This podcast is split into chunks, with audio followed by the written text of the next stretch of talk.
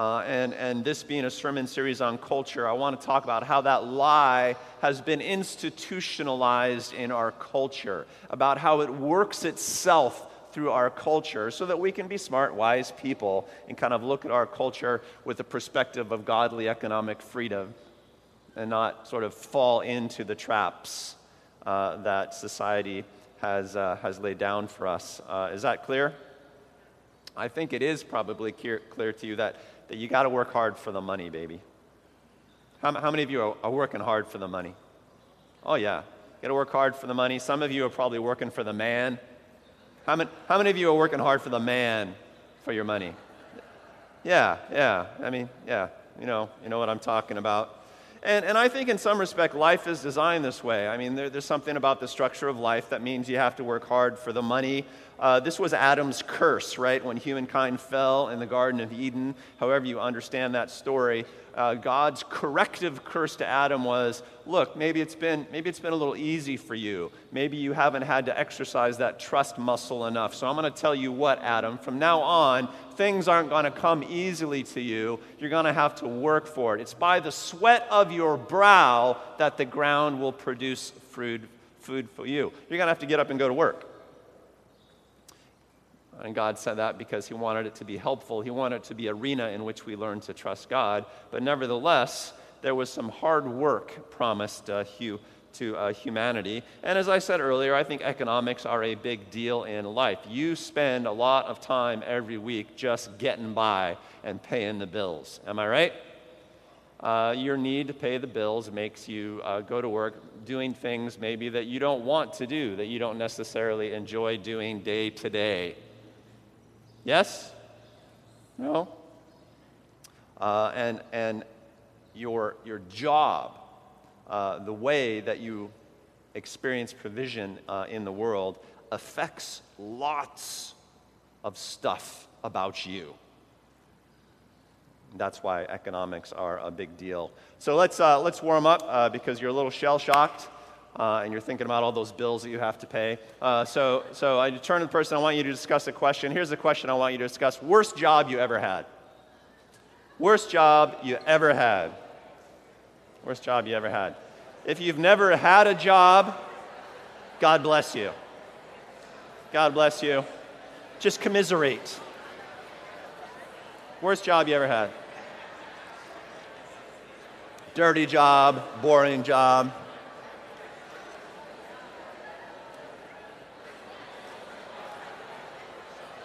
All right, all right, all right. Come back together, come back together. Come back together. You know, almost every week I ask a warm up question and I see a lot of confused faces and some hesitancy. This week I asked, Well, what's the worst job you ever had? And everybody automatically started talking. So, uh, and, and you won't shut up. Look, Jesus is back. Nothing. All right. Uh, worst job you ever had? Who, who, who, has, who has a terrible job to share? Worst job you ever had? Who wants to share? Mayor. the sales job you just left. All right, yeah. Yeah, yeah. For, for, how many, for how many people is that true? Either the worst job you ever had is the job you just left, or the job you're thinking hard about leaving. How, how many? That is true, yeah? All right, witness. Uh, who, has got another one? A, re- a really good one to make everybody else feel better. Anybody? Pressure washing houses during a Texas summer. Yeah, okay. Yeah, uh, yeah. The violin. Yeah. All right. You got a better one, or a worse one, as the case may be. Bricks of lead working with bricks of lead in the rain? Don't, don't ask why. Oh, but we must. We must know. Working with bricks of lead in the rain. All right, well, we're going to pray for you after service. All right, yeah. One more? One more? Dish, dish, dishwashing at Seed Restaurant. Yeah, I, I, I did that job. Yeah, that, that, job, that job sucked. But we, but we did it for love, didn't we? Yeah, everybody's, everybody's got a bad job story. Everybody's sort of experienced that, um, that fact of life, right? That fact of life. And there's something about that fact of life that is universal. It's meant to be good for us, I think. Uh, we can laugh about it now. Uh, but at the time, we are doing those crappy jobs. We're doing them perhaps because we just need the money, man. It's because things are serious. And that's, that's a driver in life, that's a characterizer of life. Uh, and it's something that, that everybody needs to appreciate. And those of us who have a message of hope to the world need to appreciate it perhaps more than most. I think the, the great lie in economics, maybe one of the big great lies in life, is that things are scarce, that life equals scarcity. You know? And I say, it, I say it's a lie uh, because we have a God who's promised uh, to provide, right? Do not worry. Do not be anxious for anything, Jesus commands us in his most famous sermon. Uh, your Father, your Heavenly Father, knows what you need. He provides for the sparrows, He dresses the lilies of the field. Don't sweat it. Don't sweat it. Um, but I think perhaps the majority of humans on earth believes that there's just not enough. There's not enough. There's not enough to go around, maybe fundamentally, or maybe because somebody has stolen most of it, and therefore there's not enough for you. And therefore you have to scratch and claw and be afraid and take control. And I think that's probably the world's philosophy on economics scratch and claw be afraid, and dang it, take control. Somehow, take control. Jesus says, hey, you know, don't stress about tomorrow. Uh, but the economic culture of the earth says, oh no, take control. Secure tomorrow. Dot, dot, dot. By any means necessary. And it's how we do that. It's how we try to take control that can get us uh, in, in a lot of trouble. My dad was the hardest working guy I, I've, I've ever known. Uh, super hardworking guy. He kind of grew up, I think, in a culture of scarcity in a working class uh, family. And, and, and the philosophy he settled on was just work your butt off and try to get ahead, save, uh, be frugal. I have distinct memories of, of uh, him uh, sitting me down uh, and, and talking about uh, his view of economics. My dad never talked to me about anything, you know, in life. Like we never had the talk. We never talked about stuff that was going on in our lives, but we would talk about money.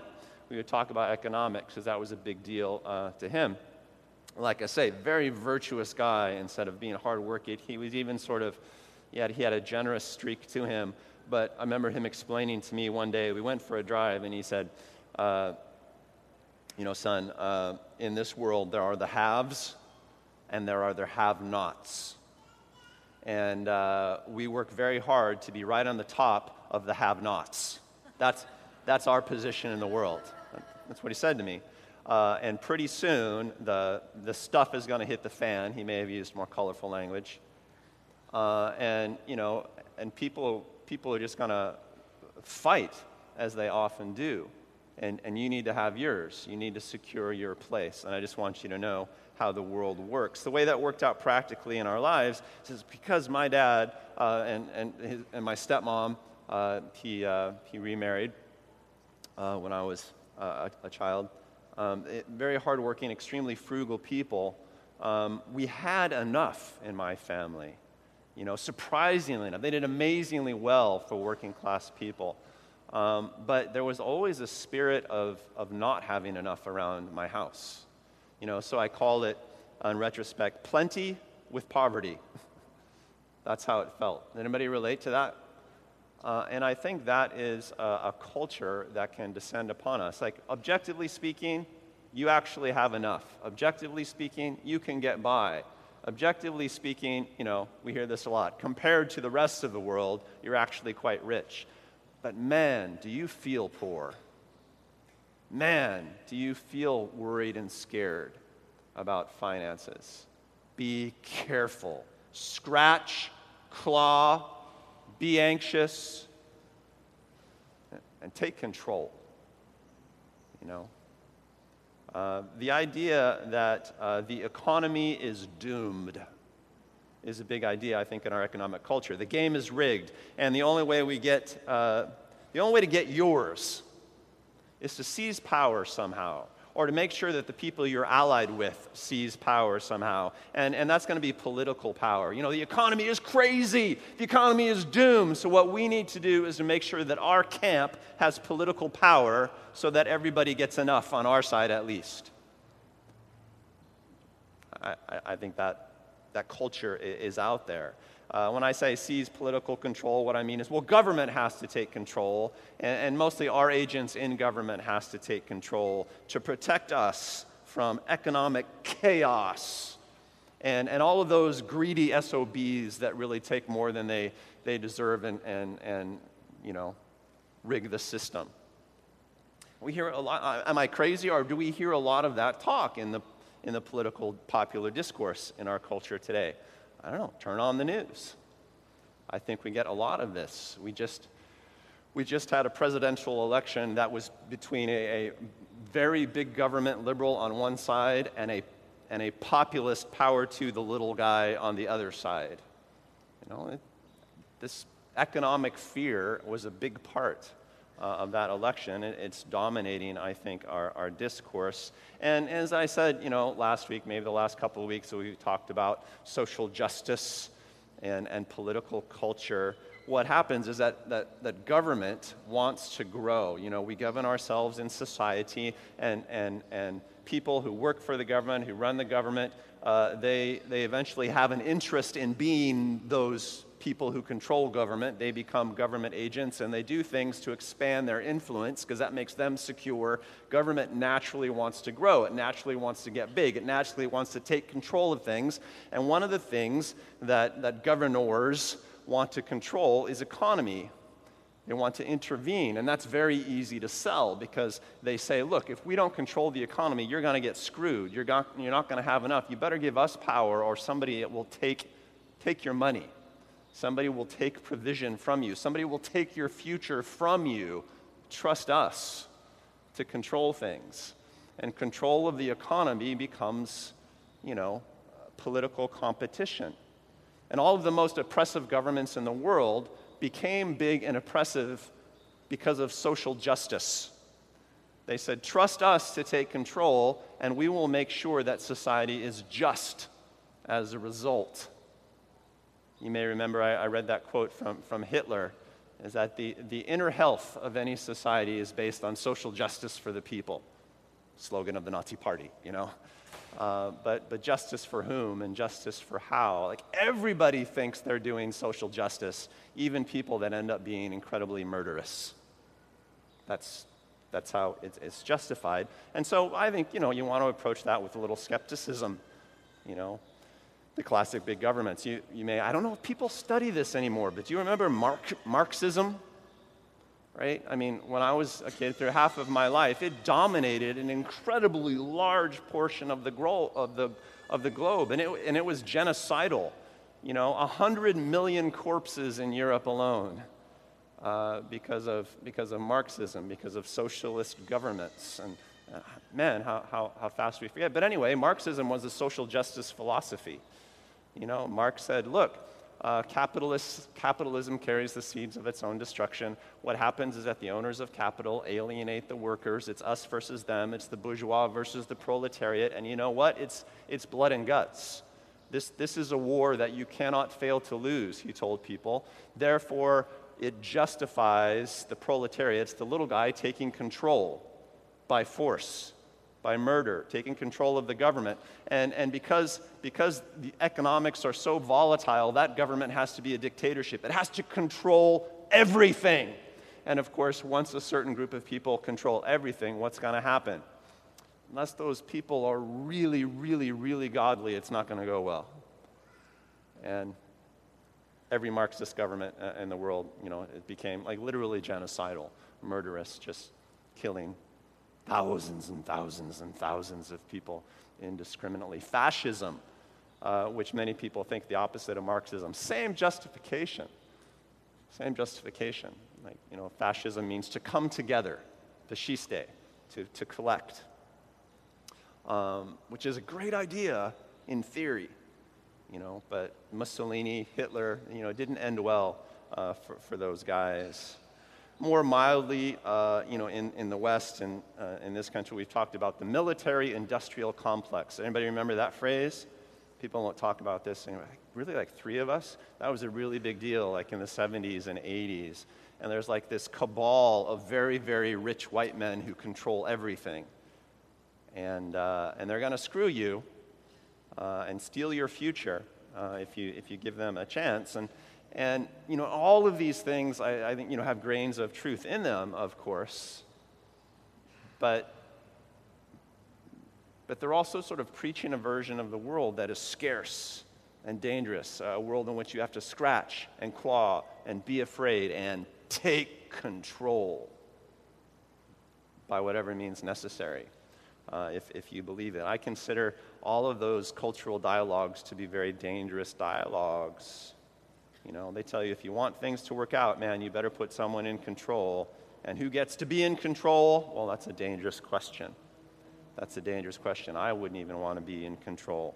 So, you know, it, I, I'm just saying all those things to kind of characterize the political economic discourse that's out there and, and to kind of pose, you know, a question to us and it's kind of a it's kind of an economic question it's kind of a political question on the face of it it's not really a spiritual question but it affects a lot of things in life. It affects how people see the world. And the question is well, do you want a controlled economy?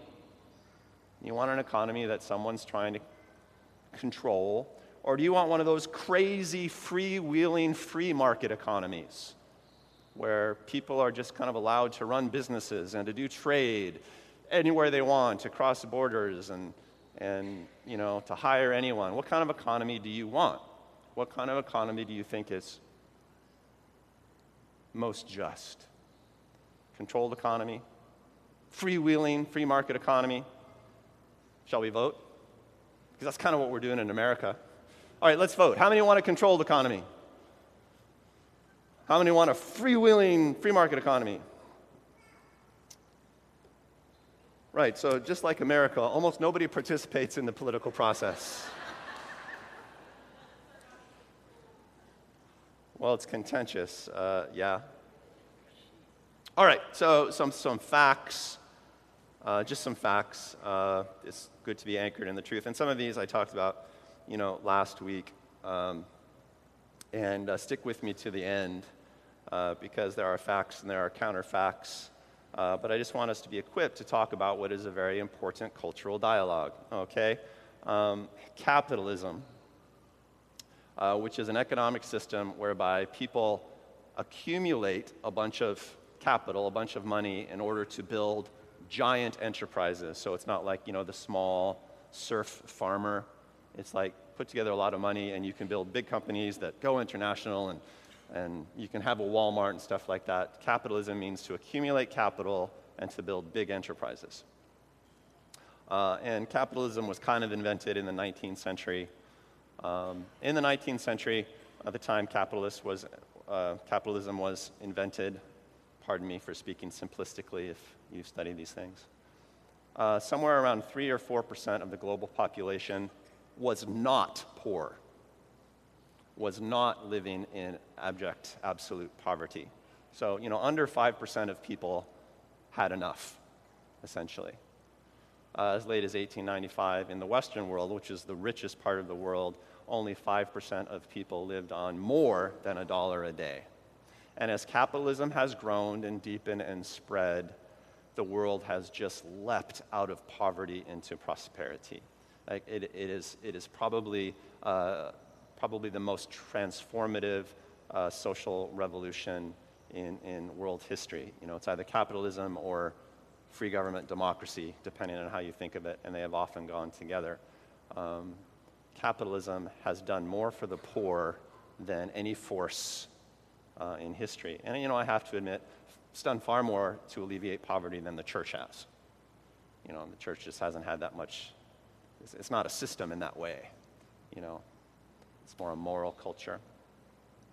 Um, since, uh, I quoted this last week, I believe, since uh, the 1980s, as long about the past 25, uh, 30 years, China, which was, which was very communist and controlled in its economy, in the 1980s, they switched to a capitalist form of economy. And since that switch, just, just since that switch, they have taken 600 million Chinese people out of poverty um, just because they let the free market do, do its job, so to speak.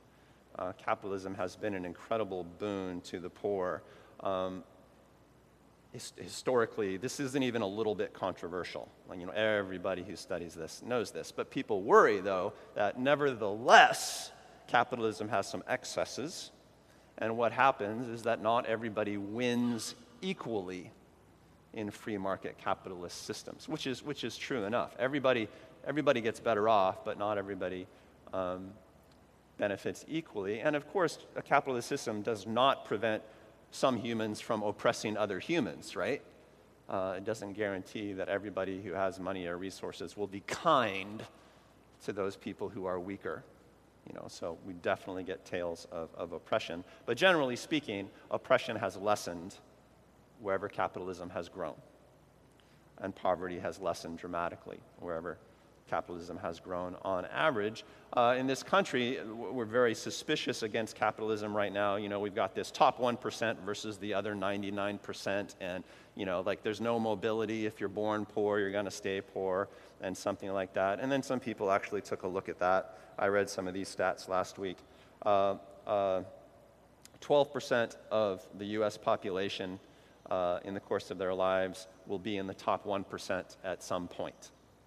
So the thing is, there is no top 1%. What there is is a top, you know, 12% that kind of floats in and out of the 1%, depending. As it works out, the older you are in America, the more money you tend to have. And so it's age related. When you're 30, perhaps you won't be in the top 1%, but when you're 55 or 60, you will be. And then as your retirement dwindles out, maybe you'll fall out of the top 1%. That's the reality of the situation. Crazy billionaires aside, because there aren't too many of them, just on average, 12% of you will be in the top 1% at some point. Some of you are in the top 1% right now. And that's just the top 1% of America. Many of us are in the top 1% of global uh, wealth, right? So I think that's fairly good news. 12% of you will be in the top 1%. That's, that's a lot of mobility and fluidity, but it gets better. 39% of Americans will spend a year in the top 5%. So almost 40% of you will be in the top 5% at one, at one time. Pump your fists. Yes, we, we, we, got, we got some coin. Um, 56% of, of us will be in the top 10% uh, of American wealth, so well, well over half of us, and a whopping 73% will spend a year in the top fifth. So 73% uh, percent of us, three quarters of us at one point or another will get to be in the top quarter uh, at some point in our lives. So there's a ton, a ton of financial mobility uh, in America a ton. The wealthiest households in America, on average, are not, are not like, you know, the white households. The wealthiest households in America are actually the Asian ones. And Asians are among our more recent uh, immigrant groups in, in the country, which just tells you uh, that, you know, there's a lot of mobility in America. Uh, it works tremendously well. Opportunity prevails. On average, there are always exceptions to every rule. Uh, but don't you need a fair degree of, of, of careful control? You know, that being said, don't we, don't we, don't we need to keep a close watch uh, and regulate to make sure that things don't go wrong? And, you know, I'm running out of time, so I'll just share this stat. Every year, uh, a group called the Heritage uh, Foundation does an examination of what they call economic freedom in countries around the world. And what they do is that they rate every country on earth in terms of how much it regulates its economy and trade, right? So, how many regulatory laws do they have? How many, how many social welfare laws do they have? Uh, how much do they restrict trade and try to shape trade? What do they do for unemployed workers and stuff like that? Uh, and the most unregulated economies they call free, no bias there. And, uh, and then the most heavily regulated, controlled socialist economies they call not free. No bias there, but free and, free and not free. So less regulated. So, so here's how it goes. I think we have, I think we have a slide. On, on the left are the most free, like the least regulated economies on earth. And on the right are the most regulated economies on earth. And, and what I did just for, just for convenience sake is I just picked the, the top 15 most free and, and then the, the 15 least free or most regulated economies on earth. What do you notice? United States, if you're interested, would be number 17 on uh, most free. So more free than most, but not among the top of the top. What do you notice about the list?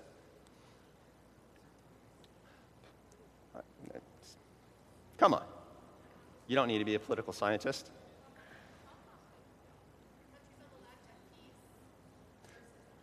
The, the countries on the left have yeah, peace and prosperity, and the countries on the right do not. Like the least regulated your economy is, the richer your people are.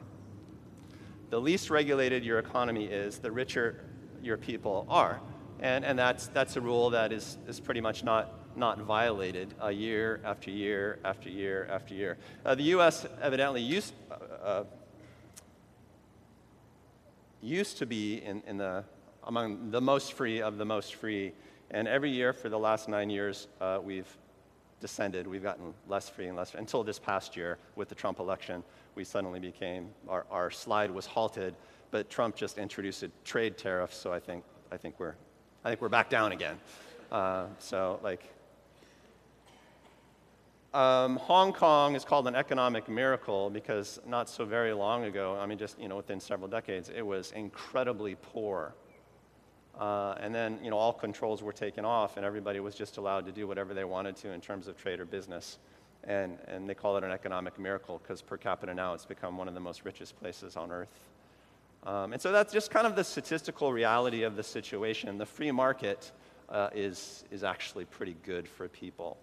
Uh, and, in fact, uh, economies that are rated free or mostly free, which is like, you know, the top 40 or something like that of least regulated countries, uh, economies that are rated free or mostly free, enjoy per capita incomes more than double the average of all the other countries, and five times higher than the incomes of heavily regulated economy, five times the income per capita. So, I mean, it's, it's not like the data are unclear on this. Um, a lot of people talk about the Scandinavian countries who are supposedly socialist. But look at Switzerland. You know, it's a, company, a, a country that sometimes called, is called socialist because they have a fairly big government. But economically, they don't regulate much at all. In fact, they have a fairly unregulated banking system, you might, you might recall, um, which, which uh, yeah. Um, so so that's, a, that's a myth. Actually, economically, they're quite free. And so the, the freer you are, the, the, better, the better you do, the better your people uh, do. And so that's just kind of kind of the truth of the situation. I'm not trying to preach anything. I'm just saying I'm, I'm talking about this because I'm trying to counter a lie that life is, is scarce. It's like, you know, actually, on balance, the news is pretty good. You know, and we don't necessarily need some sort of maestro in control. Uh, maybe, maybe other things uh, will work out you know. People make a big deal about economic disasters like the Great Depression and the recent economic collapse, 2008, 2009 economic collapse. Um, uh, and I won't talk about those, but uh, scholars who look into this stuff will often tell you that, well, the reason, the, the reason for the collapse actually wasn't the economy, but the government role in the economy. For, for example, during the Great Depression, money supply shrunk by a third uh, in America and, and, and even more so throughout the West meaning uh, due to the, somewhat to the stock market collapse and there was a drought in America, but largely due to the, the policy of our national bank called the Federal Reserve. It, re, it took money out of the economy uh, for some cr- crazy thinking, and just what that did is it made prices fall and industry dry up. A lot of people will tell you these days that without government intervention, the Great Depression would have merely been a depression. Uh, and, and I could tell you a very complicated story about the recent economic collapse where people relied on regulators to do their job on the stock market, particularly with something called credit default swaps, and regulators did not do their job. They were fraudulent, and that caused the economy uh, to collapse. So you get sort of a double whammy there. You know, the government gets involved and said, "We will take control, trust us," and then if you do, it goes badly. Uh, and again, I'm, I'm not preaching anything, but I'm just trying to give good news. I mean, maybe, maybe we want to let freedom reign a little bit. But the problem is there's still greed, and there's still theft, and there's still fraud, and there's still some people who try to exploit and take advantage of other people, and people lose. And, and the free market is not so free like in the labor market. It's not like people in Michigan can move to Georgia to work at a new manufacturing plant. That's hard, you know, it's hard. It's hard for workers to migrate where the labor market is. There's such a thing as displacement, and the economy is moving so fast, and it's becoming more and more knowledge based, and skills that work this year won't work next year, and, and its life is very, very uncertain. And a society does need to organize itself to sort of smooth out those displacements and transitions, and, and people do fall between the cracks, and that's a reality that we cannot pretend is not there. Jesus said, The poor will always be with you, dot, dot, dot. And they must always be prioritized by you. If you've been around Bluewater for any length of time, you, you already know that, and we make a big deal about that. I mean, social justice is an incredibly important facet of the kingdom of God. The poor, the marginalized, the, the, the, the outcast, the alien, these are people that we think about first. And we try to prioritize in the way that things work uh, because uh, that's where love needs to manifest most. And we're very clear about that. But but do we need to scratch and claw and be afraid and take control? That's my question.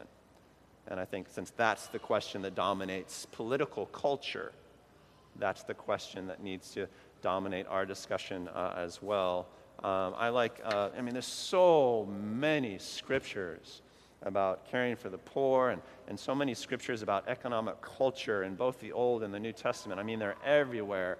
Like I, I, think I mentioned last week, there's somewhere between 1,500 and 3,000 verses on care for the poor and handling wealth in the Bible, depending on how you count them. Uh, by my count, there might even be more than that. But of all of those, I just, I just picked a chunk from Leviticus chapter 19. Uh, it's part of what's called the Holiness Code, which was sort of God's, like, it's big, his big culture building scripture essay in the Old Testament. And, and it has a, a, bit to do with economic culture and, and just the way that the Lord sees it, and some things that He was encouraging in a people that He was trying to disciple up to be mature and helpful people on the earth, to be a light to the world. And, and this is some instruction that He gave His people from Leviticus chapter 19. Remember, this is an agricultural society, right? Uh, they, they rise and fall in their crops.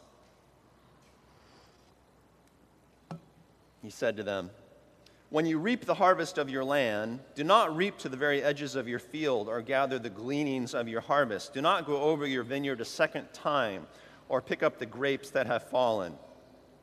Leave them for the poor and the foreigner, the alien. I am the Lord your God. So the idea was you're going to harvest your field.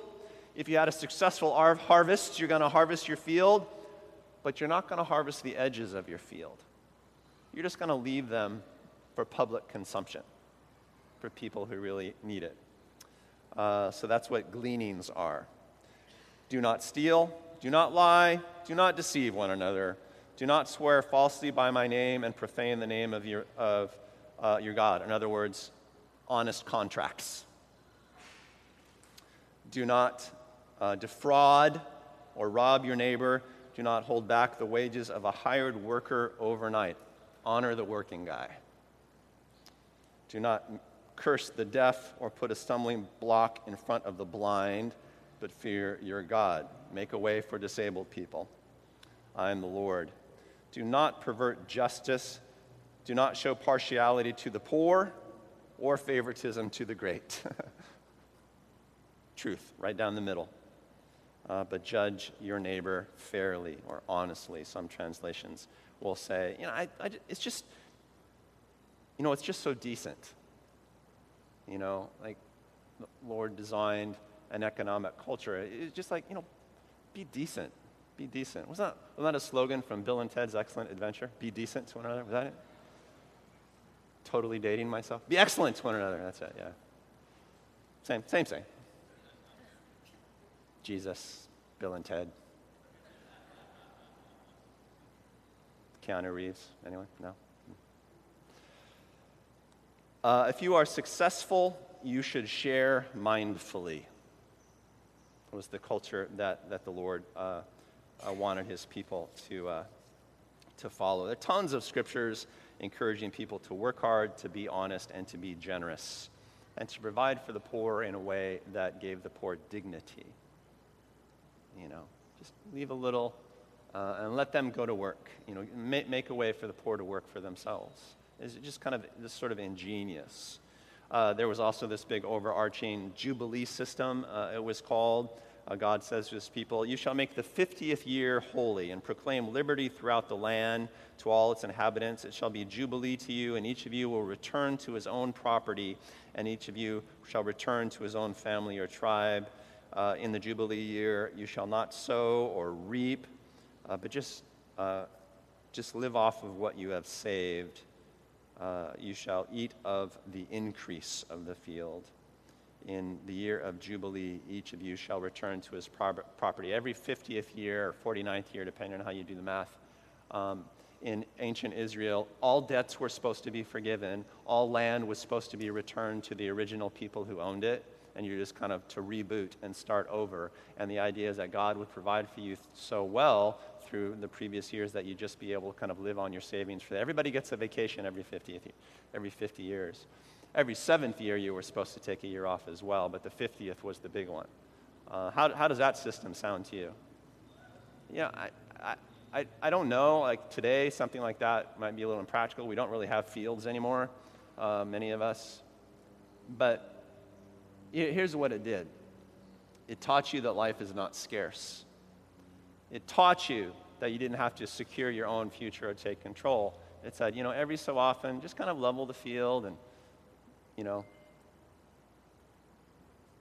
let a season pass, let a new one begin. I mean, just kind of imagine living like that. The Israelites couldn't imagine living like that. Not once, history shows, did they actually do this.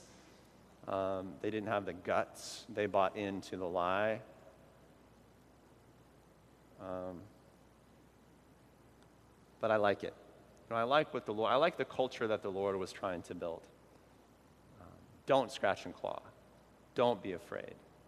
Don't take control. Every once in a while, give up control and see what that gets you. Um, you know, in part, uh, I, I, I, distrust, uh, I distrust big government because I'm a historian, because my PhD was in political science, and I know what collectivism and you know, s- socialist and dictatorial governments do.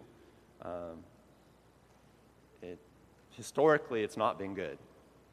Uh, I'll put it that way. But I, I might also distrust controlled, regulated,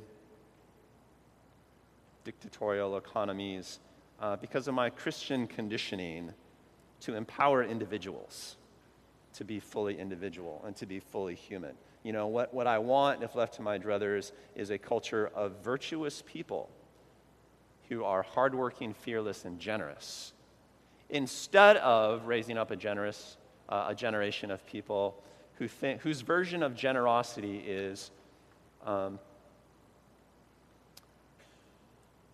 to be outraged unless government is generous. See the difference?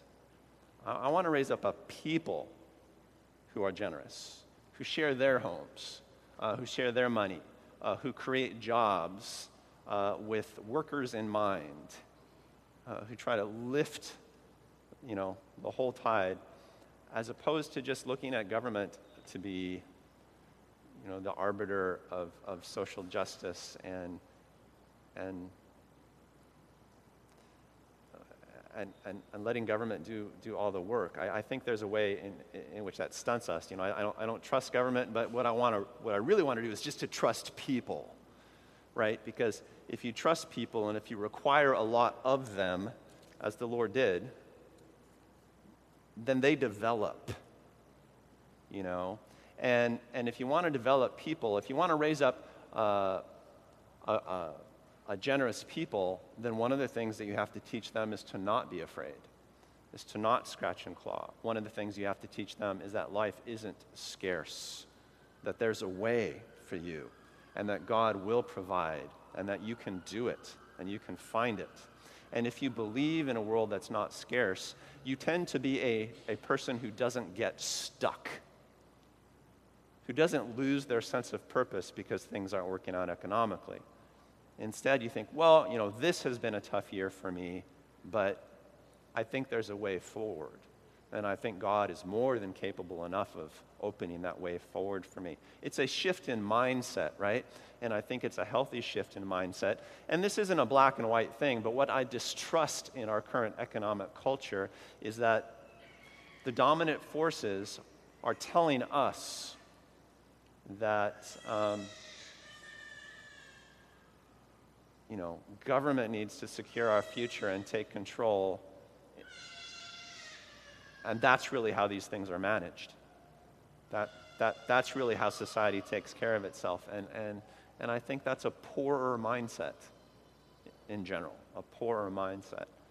You know, I'm not against every government program and stuff like that, but there's a culture that goes with it that I'm against. Are you following me? I mean to be subtle about this, so be careful how you quote me on Facebook, please. I, uh, I don't need any more hate mail. Uh, I've taken to not reading it uh, generally. Um, so, you know, don't let Big Brother be your solution to justice or economic security. I encourage you not to do that. Uh, don't, don't, just, don't just play politics. Don't just support this candidate or that candidate when what you really need to do is to be fearless and to work hard and be generous which I think is, is the God uh, uh, agenda for, for you. Let's just end by asking ourselves, you know, have, have you bought into the scarcity culture? I don't care what your political views are, you know, but, but have you bought into the scarcity culture? Have you bought into to the cultural lie that tells you scratch and claw and be afraid, and dang it, somebody has to take control. If you've bought into that, I think you're a poorer person. I don't know if you're poorer financially, but I think you may be a poorer person, if you know what I mean. I think you may be shortchanging God in your own development, and that would be a great tragedy. And more than anything else, I wonder if the way you view the world economically has stunted you spiritually like I said at the outset, sometimes if you feel that economics are hopeless, then it's easy for you to also feel that life is hopeless or that you don't have purpose generally. And I wonder if you've been touched by that in a bad way. I wonder if you have felt economically hopeless, economically screwed over, and that has robbed you of your spiritual vitality.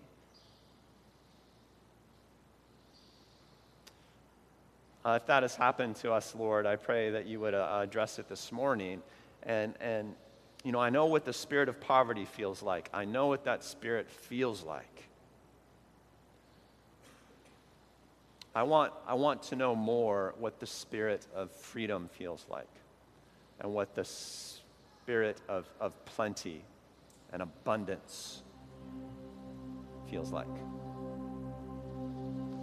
I bless you, brothers and sisters, with a spirit of abundance. No matter what your current economic situation is, no matter what your view on the economy in general is, I bless you with a spirit of abundance because that's how it works in the kingdom. In the kingdom of God, you can feed a crowd of thousands with five loaves and a couple of fish. In the kingdom of God, whatever you have is always enough, somehow. And that's a supernatural abundance. And that must mark us as a people. It must. Or we've given away the game. We've bought in uh, to a plot meant to defeat us.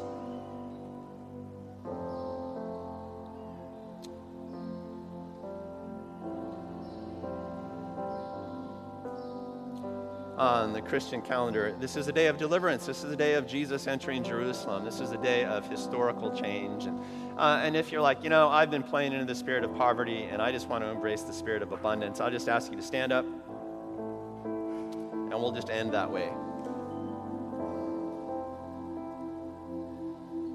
Go ahead and open your arms really wide, not a little bit, because, you know, things aren't scarce, they're abundant.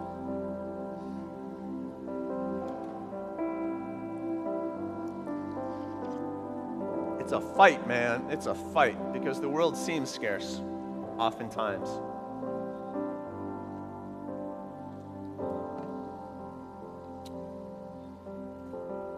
What is it, Lord? It's Psalm 90.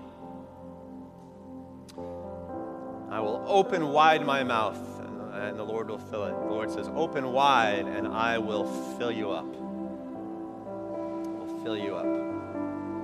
I pray, Lord, that we would be open wide uh, for you in our lives. Our arms would be wide, and that you would fill our lives with, uh, with stuff to share Uh, we pray, Lord, for uh, anointing on our community of generosity and that we would be a light to the world, uh, that uh, in this house there would always be enough and more to share. Let your mind change. Let your mindset change. Let it happen. It is fundamental to the human experience. Let it happen. He's an abundant God Man, is he clever.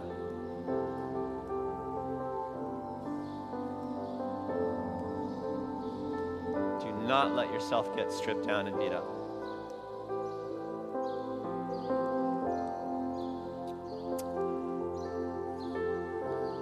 Don't need to chase. You don't need to chase after it. That are the sparrows of the air, the lilies of the field. Your heavenly Father knows what you need. He has not forgotten he has not forgotten. He is clever.